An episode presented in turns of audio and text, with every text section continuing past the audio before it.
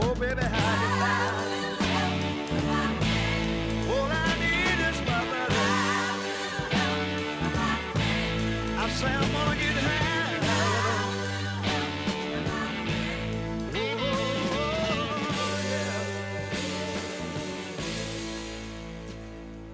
We're talking with Rita Brown. She's the one who started the Brownsville Preparatory Institute here in Tallahassee. We're going to talk with her at length about the remarkable work they are doing. And then as we dig in further to the business of Black history in America, Jack Hadley, Daniel Pittman, they will be with us to talk about the Jack Hadley Black History Museum. Good stuff up ahead. Stay with me.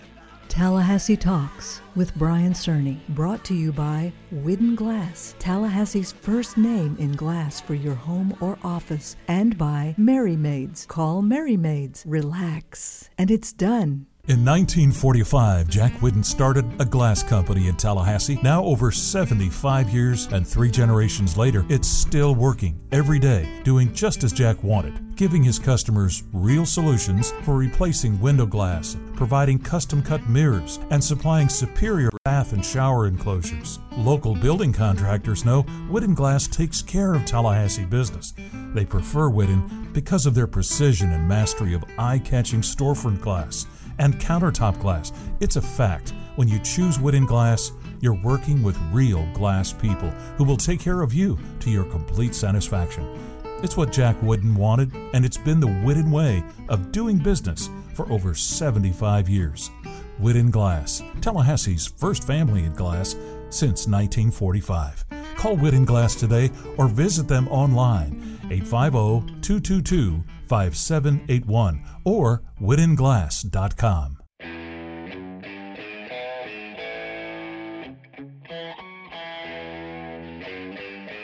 It's time again for us to gather, as we do so often, once a week actually. But when we do, we find ourselves in possession of some opportunities, we'd say, some moments when people like Jack Hadley and Rita Brown come along and bring us lots of good news, interesting information. Now, this conversation with Rita Brown regarding the Brownsville Preparatory Institute goes back a few years. So we're not only in possession of topics related to Black history, but digging into some of our own history as well. I think you'll find the conversation rather encouraging, inspiring, I trust, and certainly informative. A decidedly successful contribution to the education of young children in our community. And a wonderful person, this Rita Brown. You're going to really enjoy that, as I have in getting to know her. So we'll have that opportunity, and then in the second hour, talking at length with Daniel Pittman. He's the executive director for the Jack Hadley Black History Museum in Thomasville. And, of course, the man himself, Jack Hadley. And they have a great lineup going on here in the month of February. Oh, man, all kinds of good stuff.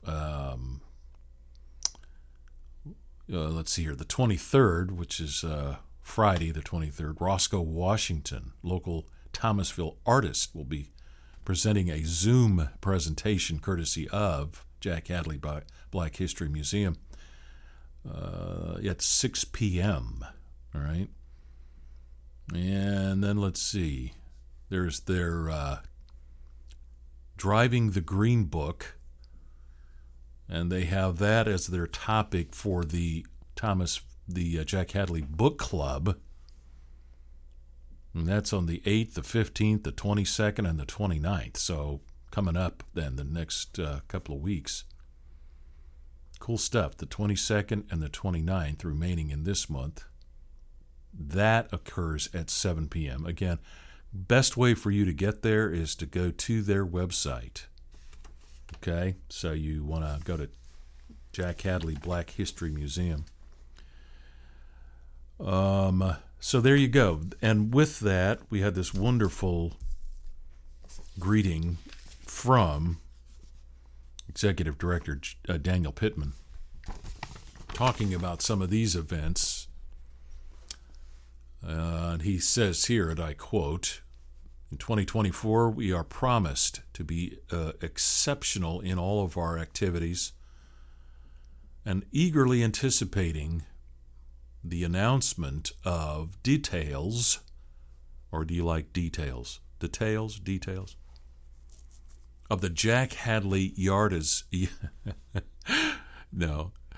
The Jack Hadley Yards project, a transformative endeavor that is set to be completed in 2026. So a couple of years out from now, this project will further enrich our ability to educate and inspire.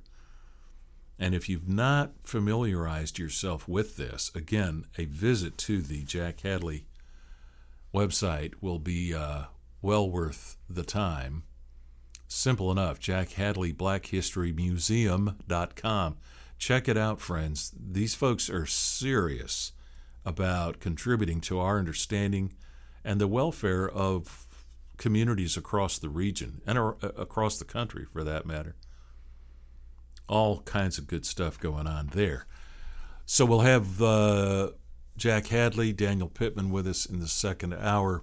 And as we dig into this whole business of not only black history in America, our own history, that being that we are now in the throes of the 200th anniversary of Tallahassee's founding, our 200th birthday, the bicentennial, yes indeed, and lots of cool things going on around town for that, and had a chance to catch some of our friend Greg Tisch talking about this series James Call has stepped up as part of this effort with Tallahassee Democrat, and it's a pretty cool idea, pulling some of the writings of Gerald Inslee, beloved editor and contributor to the newspaper for so many years prior to his passing. So kudos to that effort, and to Greg and James. They really, I think, have hit a home run there. We, on our part, will be doing something similar in that we want to bring to you conversations in relation to Tallahassee history. So it's Tallahassee Talks 200, I guess, or Tallahassee 200. And I don't think that that's unique in our in our titling of this effort, but it comes back to the same interesting sort of thing, in that we bring to you folks from around the region that have a particular story to tell, and they can do so firsthand. So as you might imagine, some of these folks that we're talking to have lived that history and continue to bring us insight as to how we got here from there, and perhaps a better understanding of where we're going. It isn't the first time that we're reminded, especially among historians, if you don't know where you are now, it's likely because you have no idea how we got here. So knowing our history, I mean, whether that's individual or social or for a community at large, it gives us a lot of appreciation then for what it took among people who were the pioneers, the ones that sort of laid that foundation, right? Much, if not all, of the many ways in which you and I benefit in this community from things very simply provided. We don't perhaps appreciate what it took to get us there. I mean, and there's some dramatic examples of that, but it doesn't take a whole lot of digging to realize that what is now Cascades Park, was referred to as a brownfield. I mean, the toxic remains of this, depot for, I guess it was for fuel, oil or gas, right? So all of that then had to be cleaned up, in simple terms, but that cleanup was massive and required a pretty significant amount of determination and planning and all of that went into it. And that was just the premise. That was the preliminary effort, you know, without even getting close to beginning what then has emerged as Cascades Park and the Adderley Amphitheater and all the good that has come as a result. Where did that all come from? Who were the people involved in that effort? Well, that will be for our future historians, I suppose, people looking back to this time when we were part of this thing we call Tallahassee. And we certainly encourage you to stay with us as we continue in this thing we call Tallahassee Talks with Brian Cerny. Stay with me. Finally, the right face for radio. Tallahassee Talks with Brian Cerny. Tallahassee Talks with Brian Cerny on a Saturday morning. Glad you tuned in. We have with us a very interesting individual. This is a person who started with some rather humble beginnings professionally. She was looking for a way to help younger kids, especially pre-K kids, develop their skills educationally, prepare for kindergarten, and in doing so had her own sort of home-based program. It would be unfair to say it was a daycare or more like a homeschool situation, but in doing so discovered something very interesting, that these young kids were learning very well, and it inspired her to continue on. And in doing so, she formed the Brownsville Preparatory Institute.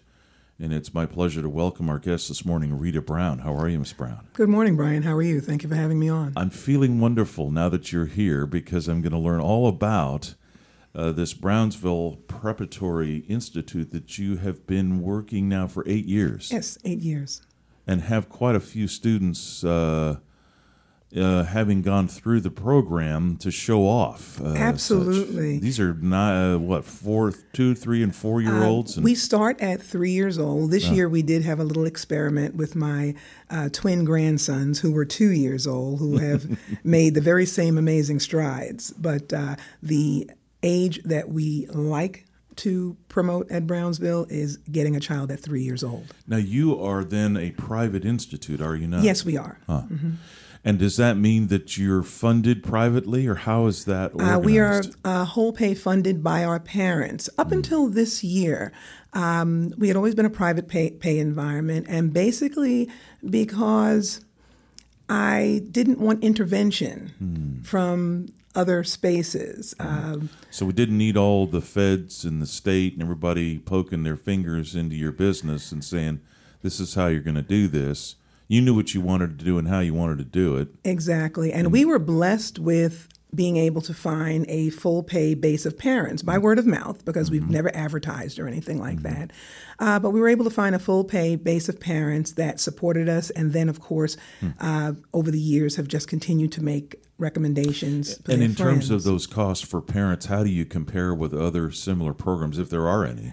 We definitely charge much less than the average program. When you think about some of the other quality programs in Tallahassee, I would say that we definitely work on a shoestring versus the whole shoe. So you don't have to be a millionaire to put your kids at Brownsville. No, you do not. No, you do not. So if that's the case, how do you justify this? And what's your motivation, I guess? My motivation started You're not making $1 million bucks. Not at all. Not at all. I'm probably not in it for the money. In it for the money. Education, I believe, is something that if passion isn't first, education can't be second. I started a long time ago with my own children. And, you know, we lived in great communities that had, I have to say, so-called great schools. And I realized very early on that my children could do more. And I was that very active, involved parent that, you know, what do you need me to do in the classroom, on the PTO, whatever the case may be. But I also was that parent that would say to the teacher and the principals and all the other powers that be, can't you do more? Isn't it why, you know, you're not meeting their capacity? And very quickly I turned from that helpful parent to here comes Mrs. Brown again, you know. And finally I wound up becoming very frustrated with it. And I pulled my kids out of school and homeschooled them. Wow. And was that all here in Leon County? No, that wasn't. I've actually have only been here in Leon County for 10 years. Mm-hmm. We were in New York. We're from New York. I see. So we lived in the city up until the time that my daughter, I was going to say junior high school age, but she wasn't junior high school age because we had homeschooled her through a lot of those years. She was actually 10 years old going to the seventh grade. Wow.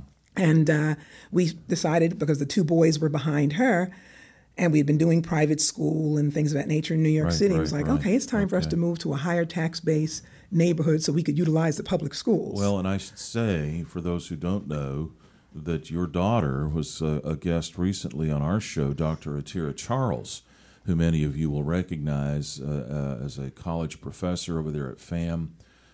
She's a motivational speaker. So doing well professionally, might say, and you're going to say what? That in fact, I'm going to say what you did paid off. Has a direct impact on the outcome. Why is that? I tell parents all the time, you're going to pay. You're either going to pay on the front end with your time or your resources, or you're going to pay on the back end with your resources. And early starts are key to children's development. You know, I don't downplay the task of public education. You know, I don't downplay the task. You know, public education has to accept everybody and everything, and it's a daunting task just to be able to do what it does. But at the same time, I know that children can do more. I know that we need to make sure that our children are reading by time they're in kindergarten. I applaud VPK for putting an intervention in place prior to the kindergarten years. But at the same time, during that VPK moment, so much can be done with the 3 hours that they give us. We spend the whole 3 hours on education. We have the capacity to spend it on education, play, and eating. We use play and eating as a surround program to the educational component. And as a result of that, our children make amazing strides during that time. So they are engaged the entire time. There's not a separation between the playtime and the eating time, and it's all one experience. It's one experience. Yeah. Now, we may have an hour and a half of engaged learning, and then may put a break in between and put the learning on the other side of that. But at the end of the day, a parent knows that their child has been actively engaged in education. And we even take the playtime and make that an education piece as well. It's not, you know, everyone in the yard and leave me alone. It's everybody in the yard, and let's have engaged play, teaching children how to work together. Wow. Team is such an important part of the world that they're going to move into. We don't teach team until there's a sport. Interesting. But there's a team in education as well. That's amazing. So we're talking about the Brownsville Preparatory Institute. We have Rita Brown, the director, here as our guest this morning. You're in tune with Tallahassee Talks with Brian Cerny on a Saturday. Glad you've joined us. No matter where you may be, here about or across the country or across the world, we have folks from Germany to Seattle, I mean, all over the planet that tune in, and we're glad you're here. Tallahassee Talks with Brian Cerny at 93.3 FM. Stay with me. In 1945, Jack Whitten started a glass company in Tallahassee. Now over 75 years and three generations later, it's still working every day, doing just as Jack wanted, giving his customers real solutions for replacing window glass, providing custom-cut mirrors, and supplying superior bath and shower enclosures. Local building contractors know Whitten Glass takes care of Tallahassee business. They prefer Whitten because of their precision and mastery of eye-catching storefront glass and countertop glass. It's a fact. When you choose Whitten Glass, you're working with real glass people who will take care of you to your complete satisfaction. It's what Jack Whitten wanted, and it's been the Whitten way of doing business for over 75 years. Whitten Glass, Tallahassee's first family in glass since 1945. Call Whitten Glass today or visit them online, 850-222-5781 or whittenglass.com. Hi, I'm Josh, and this is an ad for Super Signs. We were going to do an ad that was funny or maybe really dramatic, you know, something clever, but that just didn't work. So I'm just going to tell you, Super Signs is great. I mean, they're really great. And it's not just me saying it, lots of people posting and talking to their friends. Here's one. We are so happy with all our signs and banners by Super Signs. Highly recommend. Here's another. These guys are awesome. They run their business with great quality and service. Our lighted sign looks fantastic. I can't rave enough. Super Signs does the really big stuff, like outdoor lighted signs, vehicle wraps, wall murals, and all the banners, the yard signs, and indoor signs too. So for your business or your birthday party, Super Signs is your sign company. So that's it.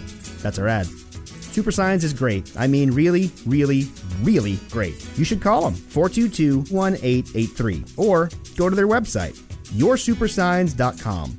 How's that for clever? Folks, there are 4 ways to shine in life, and Merry Maids has it all going on. Experience, reliability, thoroughness, and professionalism. Well, that's why we rely on Merry Maids right here at our studios, because, you know, I do need a little shine from time to time. And my friends at Merry Maids can make it happen with guaranteed satisfaction, screened and trained employees, bonded and insured performance, even a free consultation. Merry Maids can customize cleanings to fit most budgets and fit your busy schedule with cleanings on a weekly, bi-weekly, monthly, or an on-call basis. Merry Maids will deep clean your home on that first visit, something that you've probably been wanting to do, but you don't have to. Call Merry Maids. Relax. And it's clean. Right here in Tallahassee, call 386-2205 or find them online at merrymaids.com. That's 386-2205. More beauty, less bully. Tallahassee Talks with Brian Cerny. Tallahassee Talks with Brian Cerny joining us for this hour. This lovely individual, I might say, who has made it her life's work to create opportunities for very tiny people, young kids in pre-K status, with Brownsville Preparatory Institute that they might not otherwise. Is that a fair statement? I think that's a fair statement. And to further promote that statement, we initially, as I said, I started, in my home as a family daycare, licensed family daycare in Leon County. And so by the time children were kindergarten age, they were leaving us and going on to the respective schools that their parents chose. And the biggest complaint that I received from the parents once those children reached school was, Miss Brown, my children are so far past what they're doing and they're bored. They're bored. The school is not listening to me. I'm telling them, give them more work. And they're telling me, no, slow down, And this kid's reading too much. It was so frustrating to them. And, so it was the reason that made me say, well, maybe we need to do something else. And that was when I was like, okay, maybe I need to think about doing the grade school. So your students stay with you through what grade level? They stay up until this year. They stayed with us through the third grade. Wow. And we believe in testing, by the way. I might add, we actually test our children. And we test our preschool age children on a first grade SAT 10 tool. And our children score amazingly from 3 to 4 to the child going into kindergarten.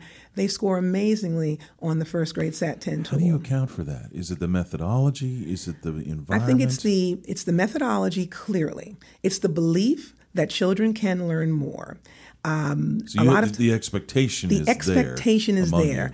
The teachers that work for me, they know my philosophy. They've bought into it. And I might add that we have teachers that are from 30-year veterans that have left the public sector and retired and decided I still want to work, to teachers that have just come out of anywhere from a 2-year to 4-year school who are just intrigued by what they're seeing in our children. Why is it then that you think we don't see this happening in the public school setting. What's holding them back from embracing some of the same thinking?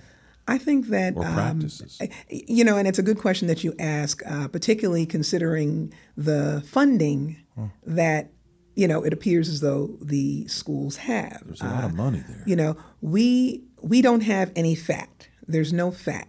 I am the principal of the school.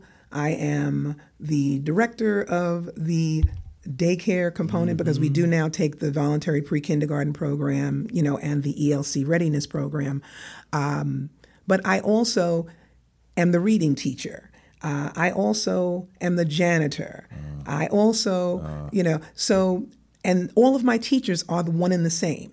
You know, we know the job at hand. We know that there are auxiliary jobs to make all of this happen. So you're saying, if I can read between the lines, you guys work harder. We work hard. And do more. And we do more. Individually. That is outside of our title. Title doesn't matter at Brownsville. You know, title doesn't matter. A teacher looks like she's, you know, up to her ears in something, and I'm sitting in my office. I'll get up out of my office and go in and do whatever has to be done. It's interesting you say that. And I mean, my wife and I have raised four kids. They're all adults. We walked through private school and public school with them. I don't recall there being a school teacher who ever found herself sitting on her or him sitting on their hands. Right. They are going they're 110 immersed. Miles an hour. And I agree. But what you're saying is there are lots of other folks around them. There are lots of other folks around them help as well. That who could help as well.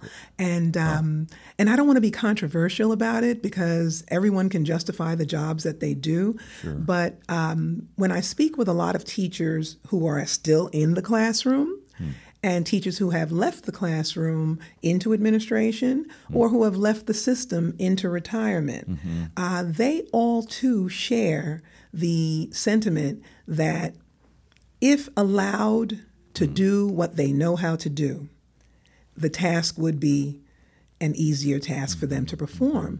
But there are so many bureaucracies that are you know, now blended into the system. You know, on day one, you must teach the curriculum of day one. And on day two, you must teach the curriculum of day two. And I asked them, well, what happens if you get to day 15, but you have some kid that is still on day 5? What do you do? The ideology is, well, by the end, they'll catch up.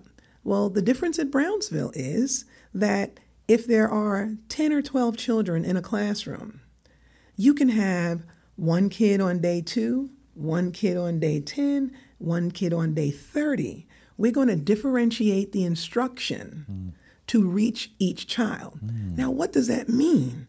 You know, I'm not going to be able to hand out one handout or teach one for all lesson 30 kids or whatever. For all of the children in the class. I see. I'm going to have to find a way. And then how about this? The different styles of learning that children take hold of. Indeed. You know, there are some that are visual learners. There are some that are auditory learners. You have to kinetic, also, yes, you have to get to know who your children are and then reach them however they appear to be needed to be reached. And I'm not going to minimize the job of doing that. You know, I admire teachers. I admire their commitment to education. But I guarantee you, if you could do a straw poll, an anonymous straw poll of teachers, they would agree with me that if allowed to implement what they thought the child needed, as opposed to having to follow a template, they would feel more effective in their space. Is that sort of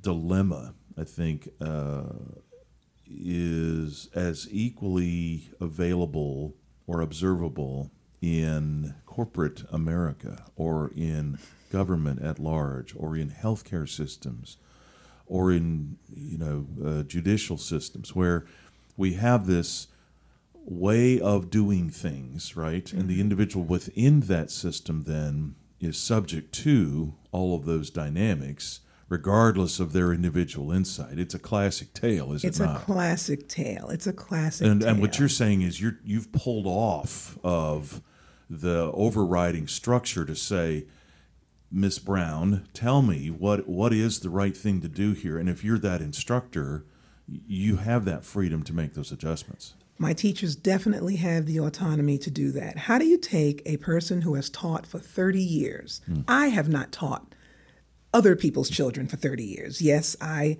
taught my own, but I have not taught other people's children for 30 years. How do I take her 30 years of experience?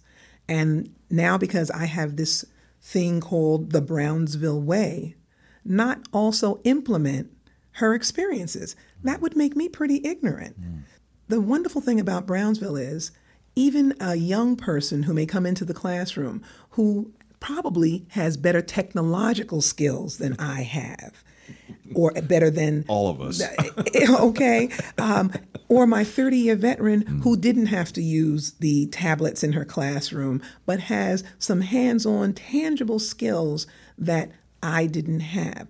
What would make me say, because I'm Mrs. Brown, the owner of the Brownsville Preparatory Institute, that I don't need to listen to them, that I don't need to try to find a way to engage their thoughts and their ideas into that classroom? Interesting. So I am willing, and they, in that environment, are also willing to learn from each other. Talking with Rita Brown, she is the founder and the director of the Brownsville Preparatory Institute here in Tallahassee, learning all about how this program, this school, has, for its part, achieved some remarkable results with some very young kids. I think you said starting at three years old. Mm-hmm. And folks, I can tell you, I've had the opportunity to see a couple of videos here with Rita, and we have a 5-year-old who is delivering this oratory to an auditorium full of people, and holding forth in great measure. And so this is the kind of work that's being achieved. We're glad you've tuned in to learn more about it. Stay with me after the break.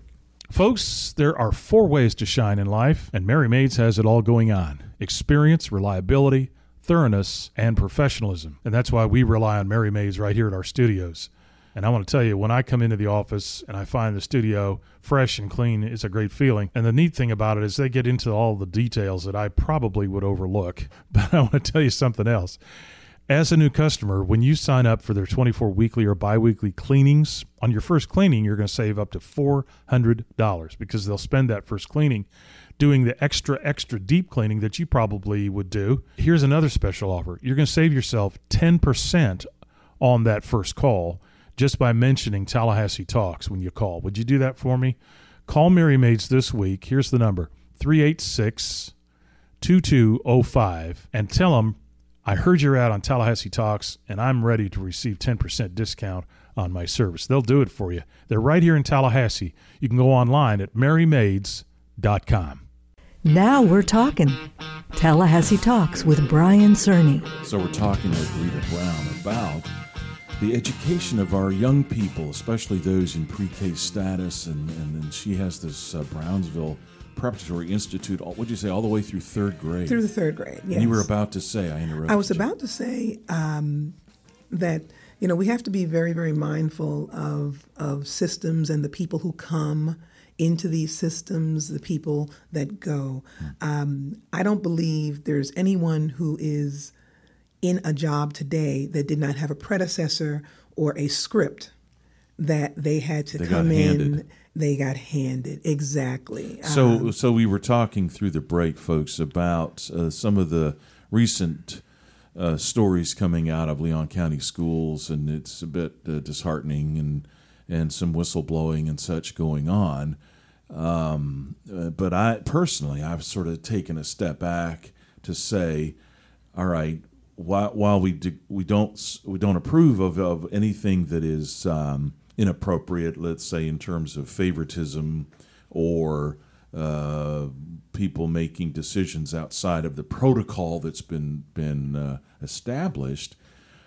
Nonetheless, your point is you got to put it in context. I mean, realize that whoever the superintendent is or whoever that supervisor is within that particular department They walked into it. Now, some would say, well, you know, you may walk into it, but once you're there, you own it. You gotta make changes, and that may be true. And, you know, I'm going to always, believe that innocence comes as the first assumption until guilt is proven. Sure. And at the end of the day, I can't judge something that I don't know anything about. Sure. I just know that there are other ways to do things. And you're doing that and have done that. Exactly. And see, to me, when I hear you talk, you're talking at a systemic level because you're talking about how you've created an environment, if you want to say, a system that supports individuality. That supports individuality while at the same time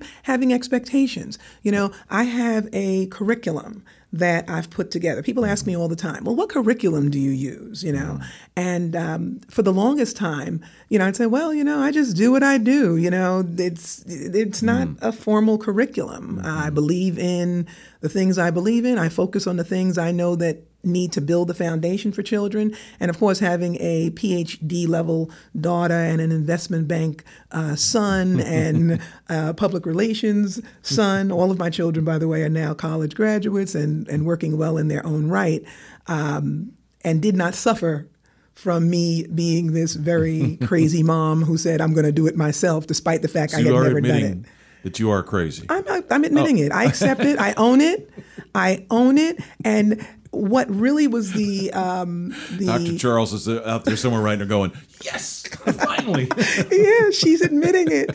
But, you know, I did not know that I could raise the children that I raised, that the outcomes would be the outcomes. But I knew this.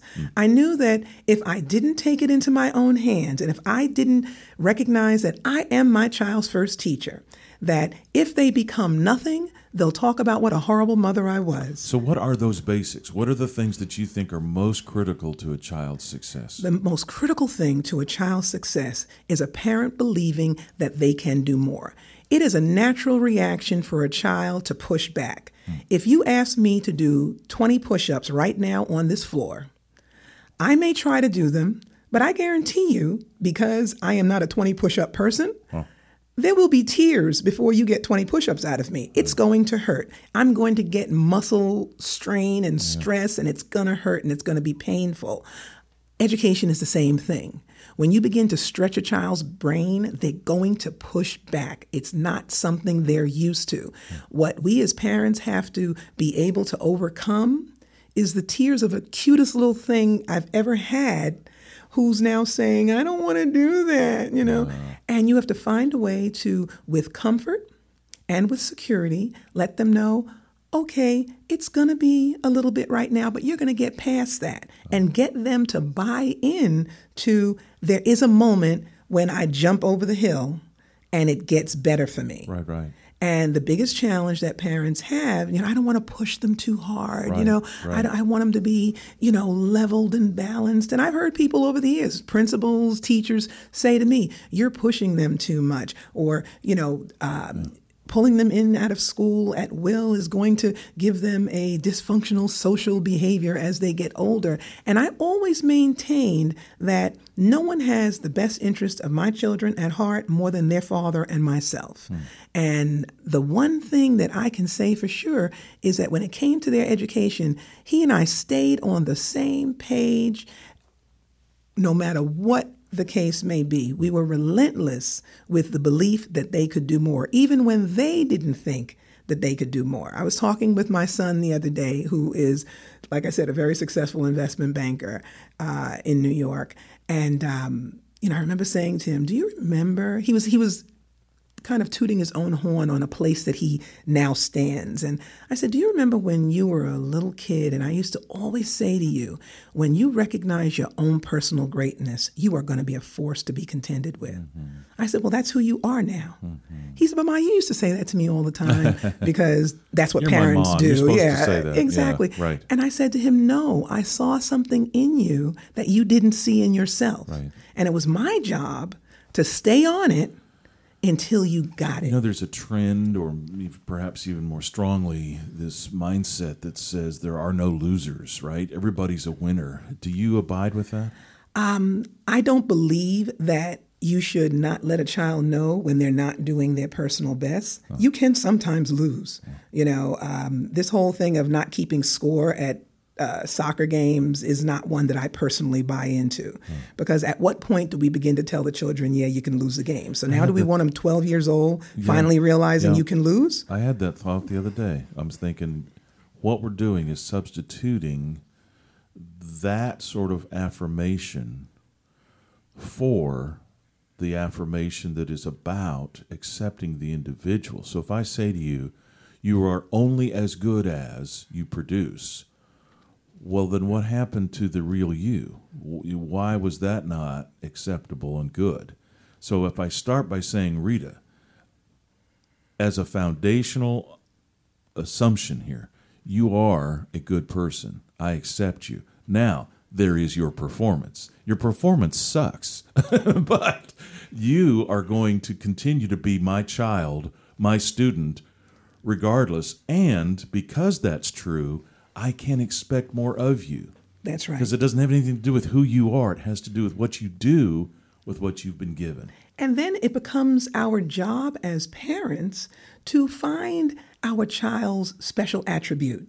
Okay? Yeah. I knew with my middle son, because, you know, the infamous middle child, I knew that his auditory skills, his willingness to always fight back at whatever you said. You say up, he says down. You say left, he says right. You know, I knew that those skills that he possessed were going to have some power in some capacity. I, at the time, did not know what career he would choose that would be beneficial to that skill. Right. But he became an investment banker. Yeah. And anybody that knows anything about that industry knows you've got to be highly competitive on steroids, highly competitive. Folks, we're talking with Rita Brown. She's the director, founder of the Brownsville Preparatory Institute. It has been our pleasure to have you with us. Thank you so much. Thank you so much. It was a pleasure being here. You know, folks, this is why we love what we do, because we get to meet people like Rita Brown and learn about this great work.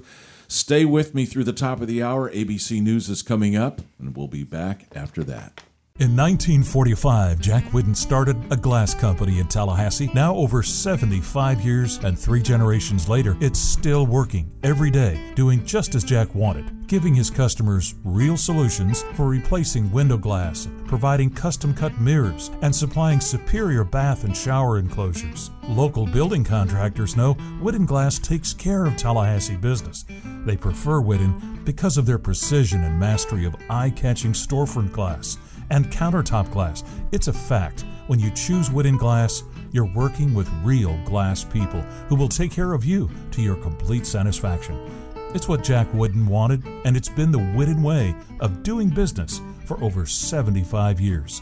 Whitten Glass, Tallahassee's first family in glass since 1945. Call Whitten Glass today or visit them online, 850-222-5781 or whittenglass.com. Hi, I'm Josh, and this is an ad for Super Signs. We were going to do an ad that was funny or maybe really dramatic, you know, something clever, but that just didn't work. So I'm just going to tell you, Super Signs is great. I mean, they're really great. And it's not just me saying it, lots of people posting and talking to their friends. Here's one. We are so happy with all our signs and banners by Super Signs. Highly recommend. Here's another. These guys are awesome. They run their business with great quality and service. Our lighted sign looks fantastic. I can't rave enough. Super Signs does the really big stuff, like outdoor lighted signs, vehicle wraps, wall murals, and all the banners, the yard signs, and indoor signs too. So for your business or your birthday party, Super Signs is your sign company. So that's it. That's our ad. Super Signs is great. I mean, really, really, really great. You should call them, 422-1883, or go to their website, yoursupersigns.com. How's that for clever? Welcome back to the second hour, Tallahassee Talks with Brian Cerny, your favorite radio show, coming to you from the studios of the Moose, moosemagnificat.com. You know, me saying this often enough will just drill this into your fleshy tablets. All local, all original, all the time. That's sort of the little slogan, I suppose, that goes along with this notion that Tallahassee's musicians certainly deserve to have a radio station that is devoted to celebrating their contributions to the musical world. And man, what a lineup of guests we have there. Musicians from all kinds of places around town and around the region, some who live here, some who do not, but they all, in one way or another, identify with Tallahassee. And we're pleased to be able to bring it to you. You'll find the station streaming at moosemagnificat.com. Well, as we go forward in today's broadcast, we've got Jack Hadley and Daniel Pittman standing by, talking with them about this remarkable place called the Jack Hadley Black History Museum. Leon County Library is doing its part in recognizing Black history with their library program. This is at the West Park Avenue location. And so with that, they're offering children's books by Black authors. And this event brings the community together to build literacy skills by enjoying stories that are read aloud by local speakers. How cool is that? And some of those speakers include Lakeisha Johnson, who's an assistant professor at FSU, School of Communication Science and Disorders, and assistant professor at Florida A&M, Department of English, Dr. Kendra Mitchell, one of our faves. And of course, then you have, Douglas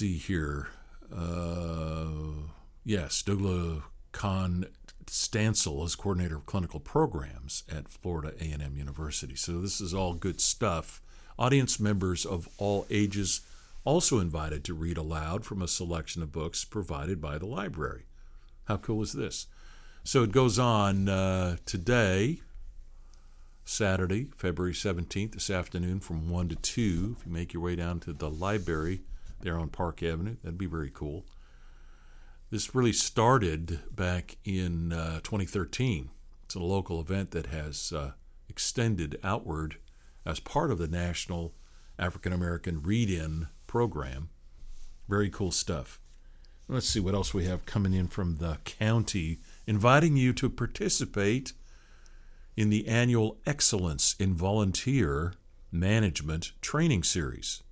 So if you're an organizational person, you have a nonprofit or other such organization in which you rely on volunteers to help you in all of your activities and efforts, well, this program is designed to help you better prepare excellence among your volunteer staff.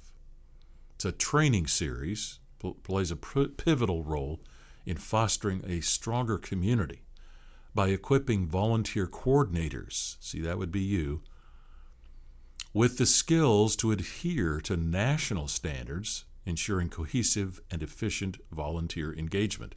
Ooh, that sounds great. The full series is at a remarkably affordable price, consists of 6 courses over a 3-day period. Wow. All 6 courses all participants in these 6 courses receive the Excellence in Volunteer Management Certificate. The price on that is $150 for completion of all sessions. That's very cool. If you want to secure a spot, you got to do this. Go to leoncountyfl.gov/VMTS. V as in Victor, MTS. leoncountyfl.gov/VMTS, which I'm sure is for Volunteer Management Training Series. See, I figured that out. Training Series is ideal for volunteer coordinators and program managers. So go get it, folks. That's your opportunity here, courtesy of Tallahassee Talks, whereby we are taking up arms against a world of chaos and disorder Oftentimes we are beset with the frustrations of business opportunities that go sideways, or the lack of cooperation among participants in our community. We tend to come at each other rather than working together for a common good, right? So there's that aspect of the world we live in modern life, and I don't think it's ever been any different. Perhaps for us, it's more evident. We're confronted more directly with this chaos, and our I think our tendency then is to really turn away, to pull back, and say, "I just don't want to be a part of this. I'm out." Understandably, and I think I certainly identify with that. There's points at which you just think, "Why am I even trying to get anywhere with this? Why?" Wherever your frustrations may lie, I don't think it's hard for any of us to say, yeah, I really have to say I kind of throw up my hands at some point. So my admonition here for me, for you, is to embrace that chaos, to not run away from it, to not despair beyond realizing that this is kind of how it is, and that we're always faced with trying to get people to cooperate with one another. I mean, you're going to hear that in a lot of the things that we talk about here from week to week. Certainly we heard that with Rita Brown in the first hour of this Brownsville Preparatory Institute. And it has been a remarkable work, and they continue in that effort. But without challenges, heavens no. Trying to embrace the chaos that characterizes so many of these neighborhoods around our community and our community at large. I mean, are we not aware of the fact that we are faced with neighborhoods that are crime-ridden? I think we're clear about that. But I think what we're also being challenged to consider is a willingness to not only embrace that chaos. We talked about it when we had opportunity with Jared Hickman, right? And with Lonnie Alameda last week, we considered the fact that here we have people who see that chaotic landscape, that world, their world, that they choose to embrace, and begin to work the process, because that's the part that you and I have control over. I cannot erase the fact that there is disorder and conflict.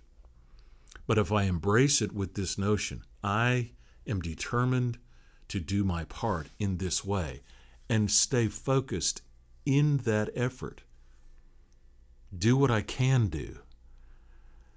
And you say, but yeah, for what end? What? You keep banging your head against the wall over and over thinking, I'm not making any headway here. Well, there's a kind of faith position, I think, at that moment. Your faith is in the process. Work the process. How many winning coaches have we heard say, take your eyes off the scoreboard? In other words, I'm not responsible for the outcome. I really abandon the control of, or trying to control, for the outcome. That's why I'm not trying to not lose. I'm trying to win. I'm focused on the win.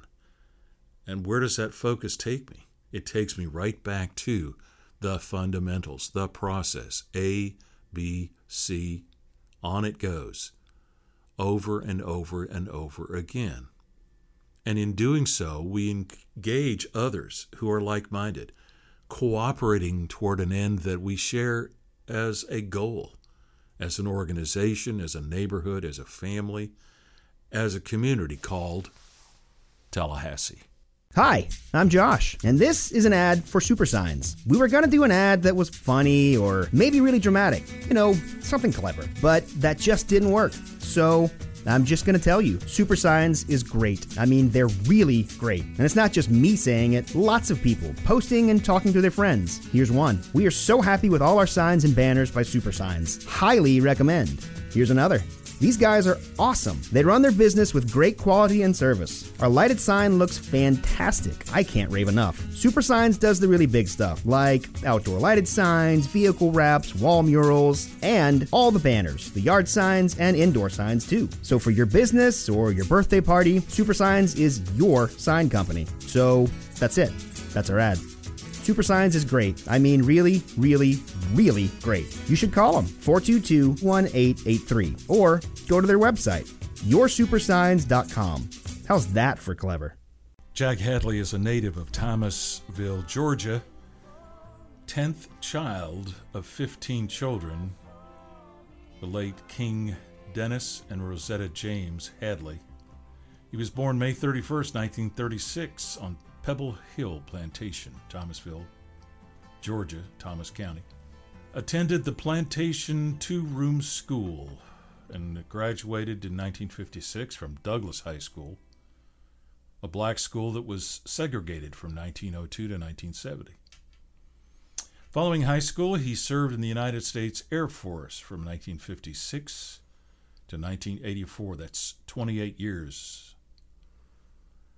And retired a Chief Master Sergeant of the United States Air Force after traveling around the world with his family, having been stationed at military bases abroad and in the United States. During that time, he and his family moved into 14 different homes. He worked with the United States Postal Service in Thomasville from 85 to 97, 12 years there. Finally retired from the Postal Service in 97. He's been married to Christine Jackson Hadley for 65 years, parents of 3 adults, 5 grandchildren, and 1 great-granddaughter.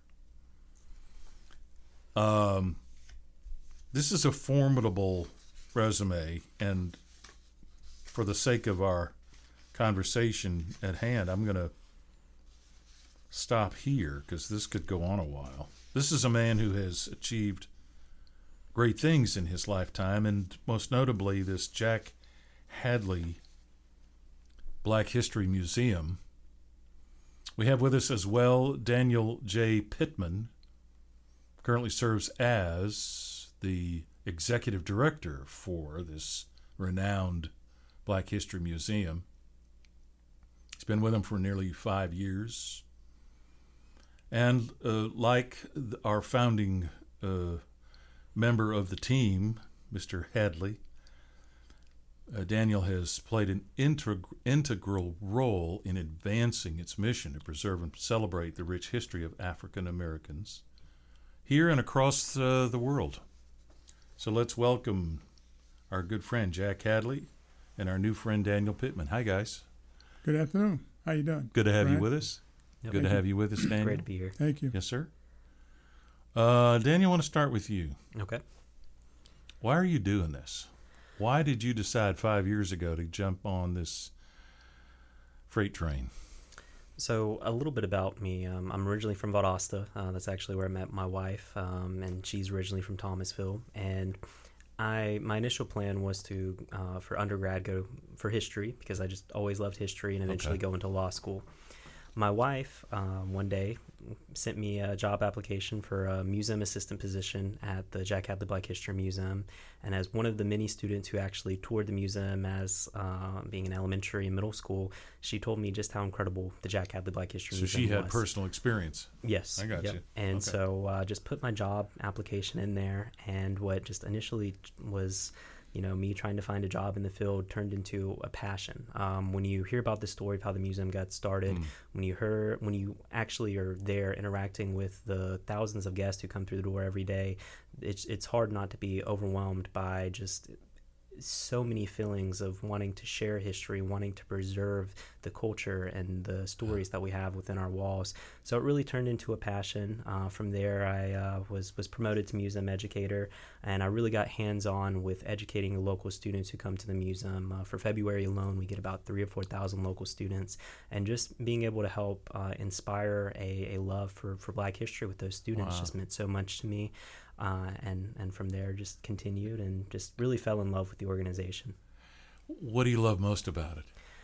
Really the guest interaction, just being able to have people walk through our door. The museum, if you've never been before, we have about 5,000 artifacts on our walls. It's very unconventional when you walk through the door because it's just a collage of so many different faces, so many different artifacts that when you walk in, for some people it might be a little overwhelming and they might expect to only spend 30 minutes in there, and they end up spending 4 or 5 hours just being engrossed by just the amount of history that we have on our walls. So being able to be there for people and being able to share some of the history or being able to point out a few different pieces, it means a lot to me because you really can see people inspired by Mr. Hadley and how this collection got started. Indeed, and we're going to get into those details. Jack, you've been a guest before, and by the way, good to see you. You look even better than last time I saw you. Thank you for that. You know, right? Yeah. I'm doing everything. You're taking all your vitamins and doing, man. Yep. Vitamins and seeing the doctors. Better than I do. Yep. Making sure I keep my appointments. Good for you. Yeah, right. Keeping appointments is a big deal when we get to be in our latter years. Yes. So for those who are new to this conversation with you, tell us a little bit about how this was inspired. How did the museum get started? I know it's a lengthy history, and it really goes back to your personal curiosity, I guess, right? Well, I don't know how much time we have here this afternoon. Hours. Hours, yeah. We it started from as a school project, and being in the military, went in 1956, as you mentioned early, and retired in 1984 after serving 28 years in the Air Force. My family and I, we traveled the world, went to Spain, Germany, Saudi Arabia, Vietnam, we were Taiwan, Taipei, and then several crisscrossed the United States several times, going to California twice and going to Florida twice and Massachusetts, Cheyenne, Wyoming. So, but back to when it got started, what inspired me was that back in Germany, back in 1979, over there, my kids went to the Department of Defense School. Okay. And the school was, ran by that department. And Jim came home one day, and as a junior in high school, said, "Dad, this is Black History Week, and teachers don't seem to be concerned about it. There's no interest."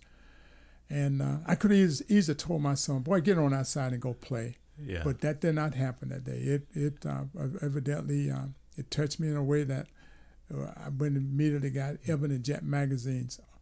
When you're overseas in long-term tour, you subscribe for Ebony magazine, Jet magazine, the Pittsburgh Courier paper, and Essence magazine in order to know what's going on back in the world. We call it back in the States. Yeah. And I took articles and we cut them out, and we made about 6 or 7 exhibits.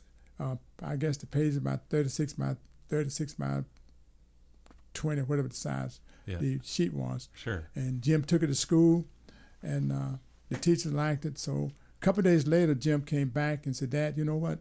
They moved all the trophies out of the trophy case and put my exhibit in the trophy case. Look at that. So the kids can sort of, And this was at the high school there? Junior high school, yes. Uh-huh. In Germany?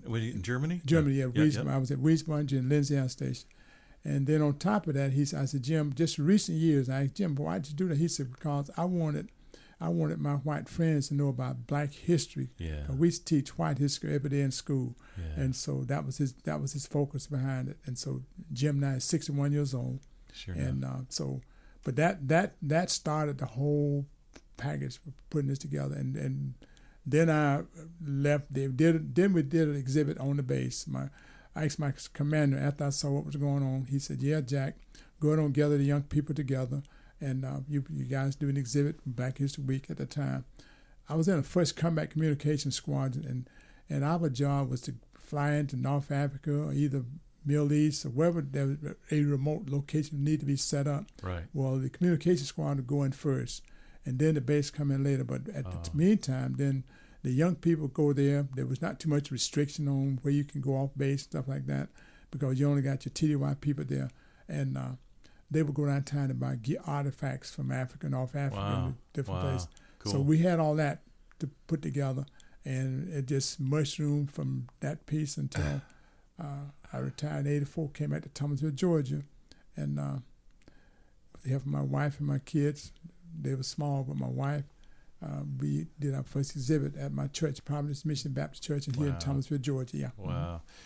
And so for those of you who are just now kind of piecing all that together, think about how, in fact, this was a very personal beginning. It was something that, Jack, you and your son experienced firsthand.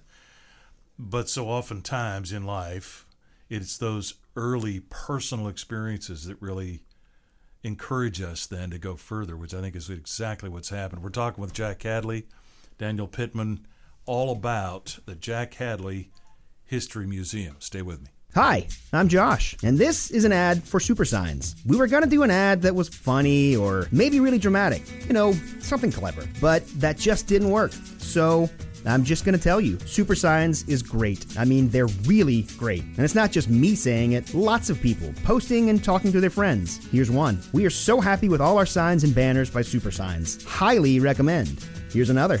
These guys are awesome. They run their business with great quality and service. Our lighted sign looks fantastic. I can't rave enough. Super Signs does the really big stuff, like outdoor lighted signs, vehicle wraps, wall murals, and all the banners, the yard signs, and indoor signs too. So for your business or your birthday party, Super Signs is your sign company. So that's it. That's our ad.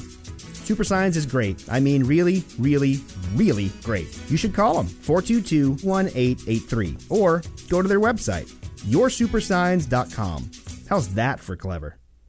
I will try not to sing out of key, yeah.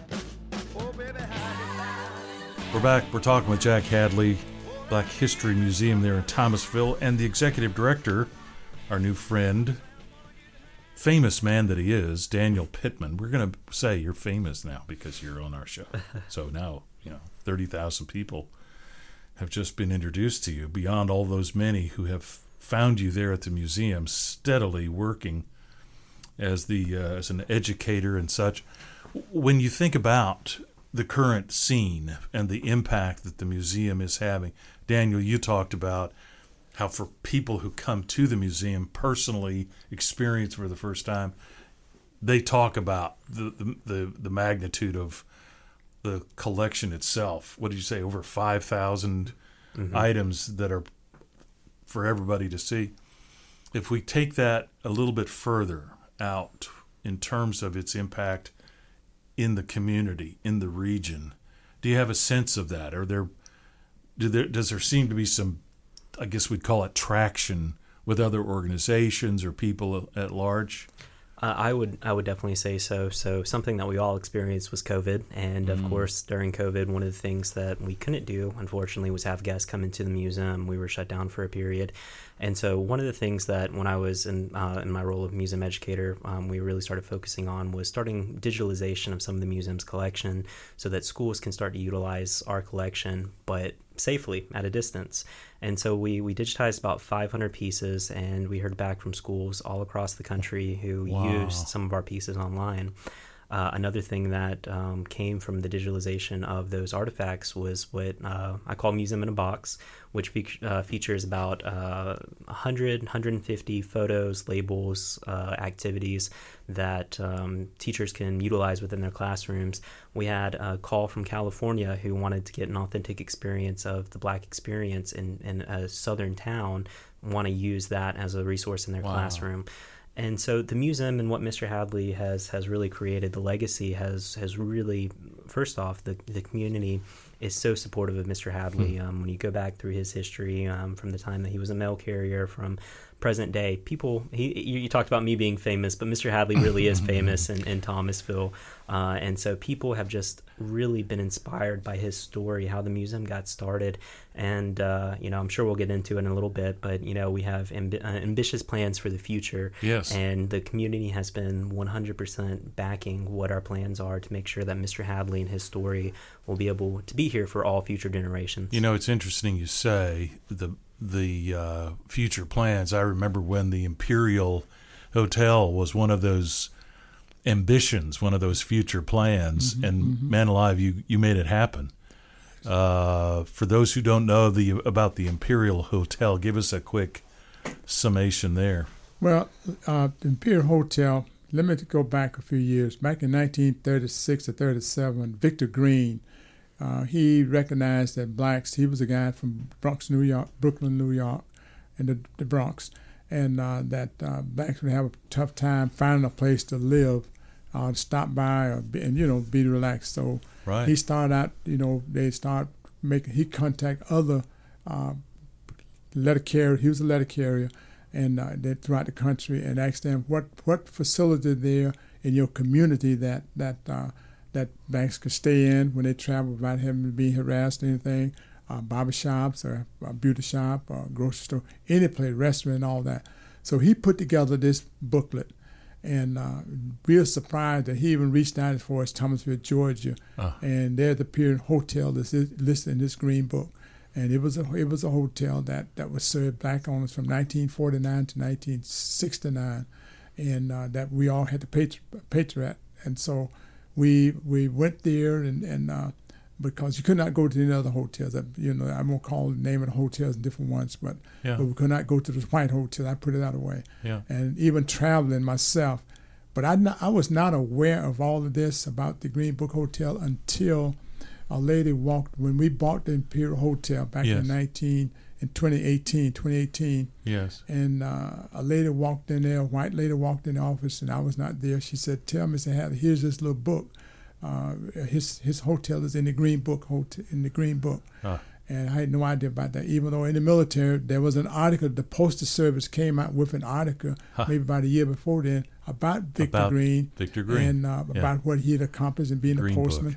But I didn't put two and two together until that happened. Right. And I wish I knew who that young lady was. You know, but and that's what opened our eyes up. Incredible. And then usually when I stop here, because so much has happened, and I try to get Daniel's involved with all mm-hmm, this, and so mm-hmm. he's the expert on carrying us forward with about the Imperial Hotel. All right, you're up, Daniel. What's the next? What's the next sentence? So I mentioned a little bit about COVID before, but the initial plans for the Imperial Hotel was on the bottom floor being rotating museum exhibits, and then the top floor being 4 Airbnbs that families can rent out and have an authentic experience. Wow. The current museum facility is at the Douglas complex. Yes. It's kind of a destination spot, but the Imperial Hotel and a neighboring Shotgun House, which we both own those two structures, it's right on West Jackson Street, one of the main roads coming into Thomasville. So that was our initial plan, and then COVID happened, slowed everything down, but it was a blessing in disguise because we were able to get in contact with Nancy Tinker. She was previously the executive director of Thomasville Landmarks. She left, did great things with her career, yes. and right in 2020 or 2021 came back to Thomasville to take up her old role. Yes. Through her career, she was able to get in contact with Mr. Rob Bull, and more specifically the Compass Group. It's a major fundraising and consulting firm out of the Baltimore, D.C. area. Huh. And we invited him down to take a look at the Imperial Hotel. And from there, new plans really started to come together, which is what we're currently calling the Jack Hadley Yards. Our current museum facility is about 5,600 square feet, of course, on the Douglas campus, like I mentioned earlier. We are actively reaching out to sponsors and different prospects to raise funds to build a 10,000 square foot museum next to the Imperial Hotel and Shotgun Goodness. House. The Imperial Hotel, it's going to be restored back to what it looked like back in 1949. We just finished up a historic structures report on the Imperial Hotel and also the Shotgun House. So really great research Isn't came out of that. Great? Wow. And the new museum is going to be something very special to Thomasville. Process has already came along very well, but as you probably picked up from now, I have so much respect for Mr. Hadley, and one of the pieces that I'm very excited about is There's a very prominent African-American sculptor by the name of Eddie Dixon. He has his work across national monuments all across the country, has his work in the Pentagon. He's actually agreed to do a statue of Mr. Hadley, 8 feet tall, with 2 children on each side of him, that's going to stand at the heart of the new museum. And the way that the designs are looking right now is when you're traveling on West Jackson Street, during the day, as you travel through, there's going to be a light well that's going to illuminate on Mr. Hadley. Wow. But then on nighttime, it's going to shine up through. So the new museum will truly be a beacon in Thomasville. Isn't this amazing, Jack? I mean, my brother, you have labored long in this effort, and I try to put in perspective all the many ways in which you have served other people in all the career opportunities you've had, notably the Air Force, letter carrier, father, husband, grandfather. When you sit here today and you think back, is it difficult to realize the number of years that have passed and the places you've been? I mean, it's immense. You know, we have a good grant writer. Melanie Marn has been writing grants for us, and she works for Thomas University. She lives in Tallahassee, Florida. Been working for Thomas University about 25, pretty close, 25, over 25 years. Well, she's been writing us grants for that length of time as well. Goodness. And because of her grant writing skills, we was able to in 21 to receive a grant for over $241,000 matching grant to hire an executive director, Daniel Pittman. And all this came to the light when I realized that now I can sort of sit back and chill out. I can go to bed every night and sleep good at night because I know we have selected a young man that's going to carry the museum forward. I feel good. I feel very good because being 87 years old, and it's got to come a time that I got to lay all aside. A lot of people say, "How can you give up all of this?" I say, "Hey, God has blessed me to be where I'm at today. Sure He's enough. Blessed us to be able to get funders, to donors to work with. He blessed me to get a job at the post office that I got to learn a lot of people in Thomasville. That some of those people support the museum today, and like I tell my guests." I don't tip my hat like my dad used to do back in the day. You know, he see a white person, he would tip his hat.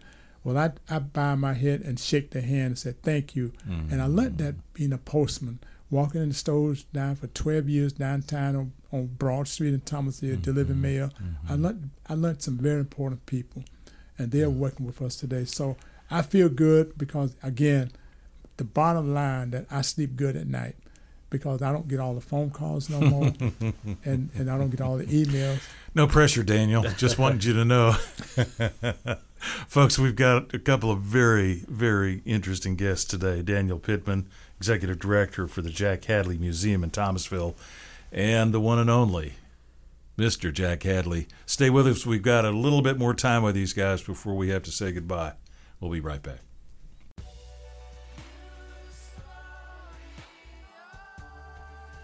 We're back. We're talking with Jack Hadley, Daniel Pittman, Jack Hadley Museum.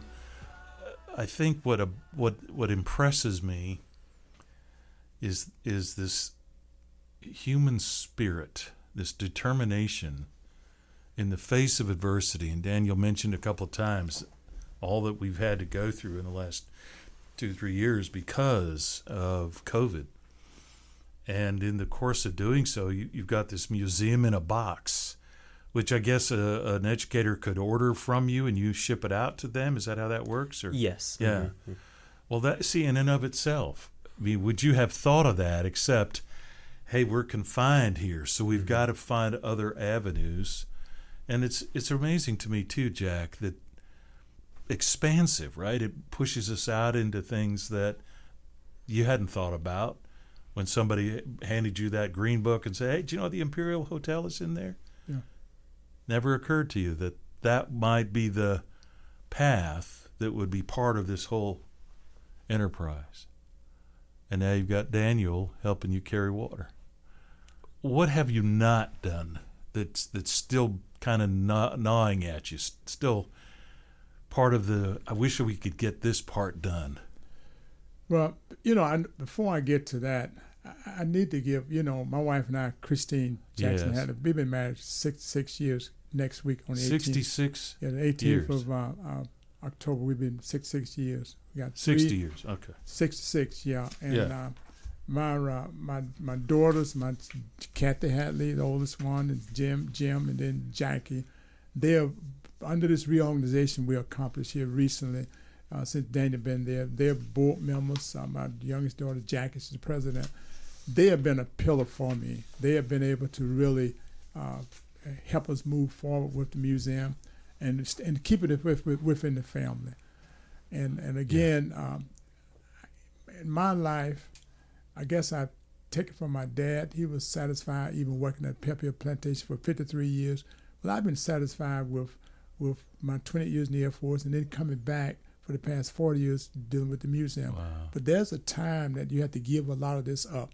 And I have accepted that fact that God has blessed me again to be where we at. And so I'm just not ready to walk away from it, but I'm ready to relax and know that I can wake up in the morning. If Christine has been with you 66 years, that in and of itself deserves a statue. I don't know. Maybe we could have someone construct a tribute to her tenacity and her determination. Yeah.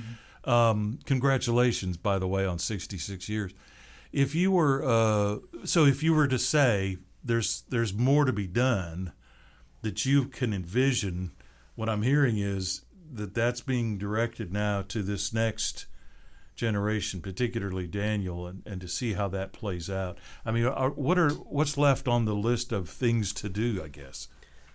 Well, I'm going to let Daniel speak of that. Yeah. What it is, as part of being emeritus, I never heard of the word until they told me one day, so you're emeritus now, you're transition. Never heard of the word transition in this respect. Transition. I said, what do you mean by transition? Well, transition means that you stay here until he's pretty well, you feel comfortable that he's ready to take the ball and run with it. Yeah. So I'm transitioning everything over to him, and he got his hands full with the things that we need to accomplish between now and 2026. It's when they plan the grand opening, but I always let him take it and run with it then, because he is the guy that's really pushing on to the next level. All right. And I'm just for advisor, so I'd give it all up to him. Well, we've already heard of some of the things that are on the drafting board now. Mm-hmm. What else we got? So I do want to go back to it for a second, because Mr. Hadley did mention 2026. Right now our campaign timeline is to open up the new museum in 2026. Okay. And that's around the corner. Yes, just around the corner. In fundraising terms. Yes. That's tomorrow, right? Yeah. But everything so far has been going very well, very successful, and we chose the 2026 date for a special reason. In May of that year, Mr. Hadley will be turning 90 years old, and so wanting to make sure he gets a really nice birthday present. Oh, but, very good. But, very good. So that's right now the biggest thing that we're working on, is to make sure that, you know, the museum will be here for future generations. This story is something that transcends all ages, races, generations. Indeed. And so making sure that this story will be available, knowing that Mr. Hadley's love for his son started what became such a big sensation in Thomasville, and continuing that is something that's always going to be there, whether we're in the new museum or whether we're 15, 20 years down the road, making sure that story is alive. Indeed. And celebrating Black history. You know, you notice what he said there, Jack, the love of the father for the son. Yeah. I mean, I'll let everyone fill in the blank there, but that's inspiring by itself. And with that, I want to point to something you mentioned, fundraising. You guys have this great event coming up that you've entitled Reimagine, and this is all going on, coming up here in November. But let's talk about the need to get your tickets now, because I have a suspicion this thing's going to sell out fast. November 4th. 6:30. Tickets go on sale. They're on sale now, I should say. And this is Reimagined, so we want to save that date. And the subtext is history with threads of unity, community, and togetherness, including this rather impressive group of folks that are coming as part of the evening's activities, right? So let's see. We have very good. I have my executive staff handing me materials here that'll help me get through this.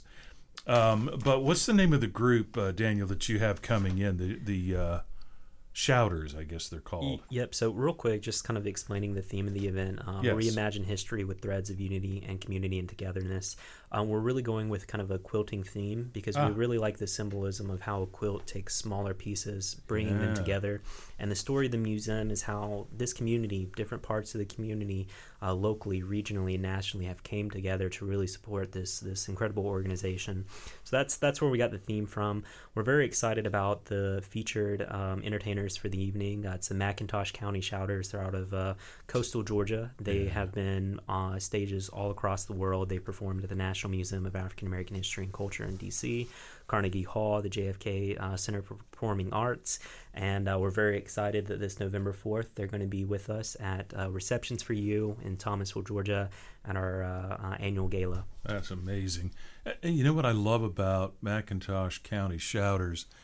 They are themselves a living testimony to Black history in this country, and we find so many times we see representations of dance and drumming and such that give us another layer of history.